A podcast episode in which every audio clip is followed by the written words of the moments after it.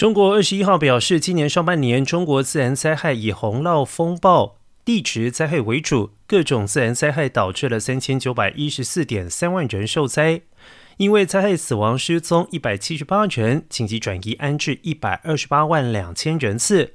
倒塌的房屋有一点八万间。农作物受灾面积三百六十一点八万公顷直接经济损失达到人民币八百八十八亿元。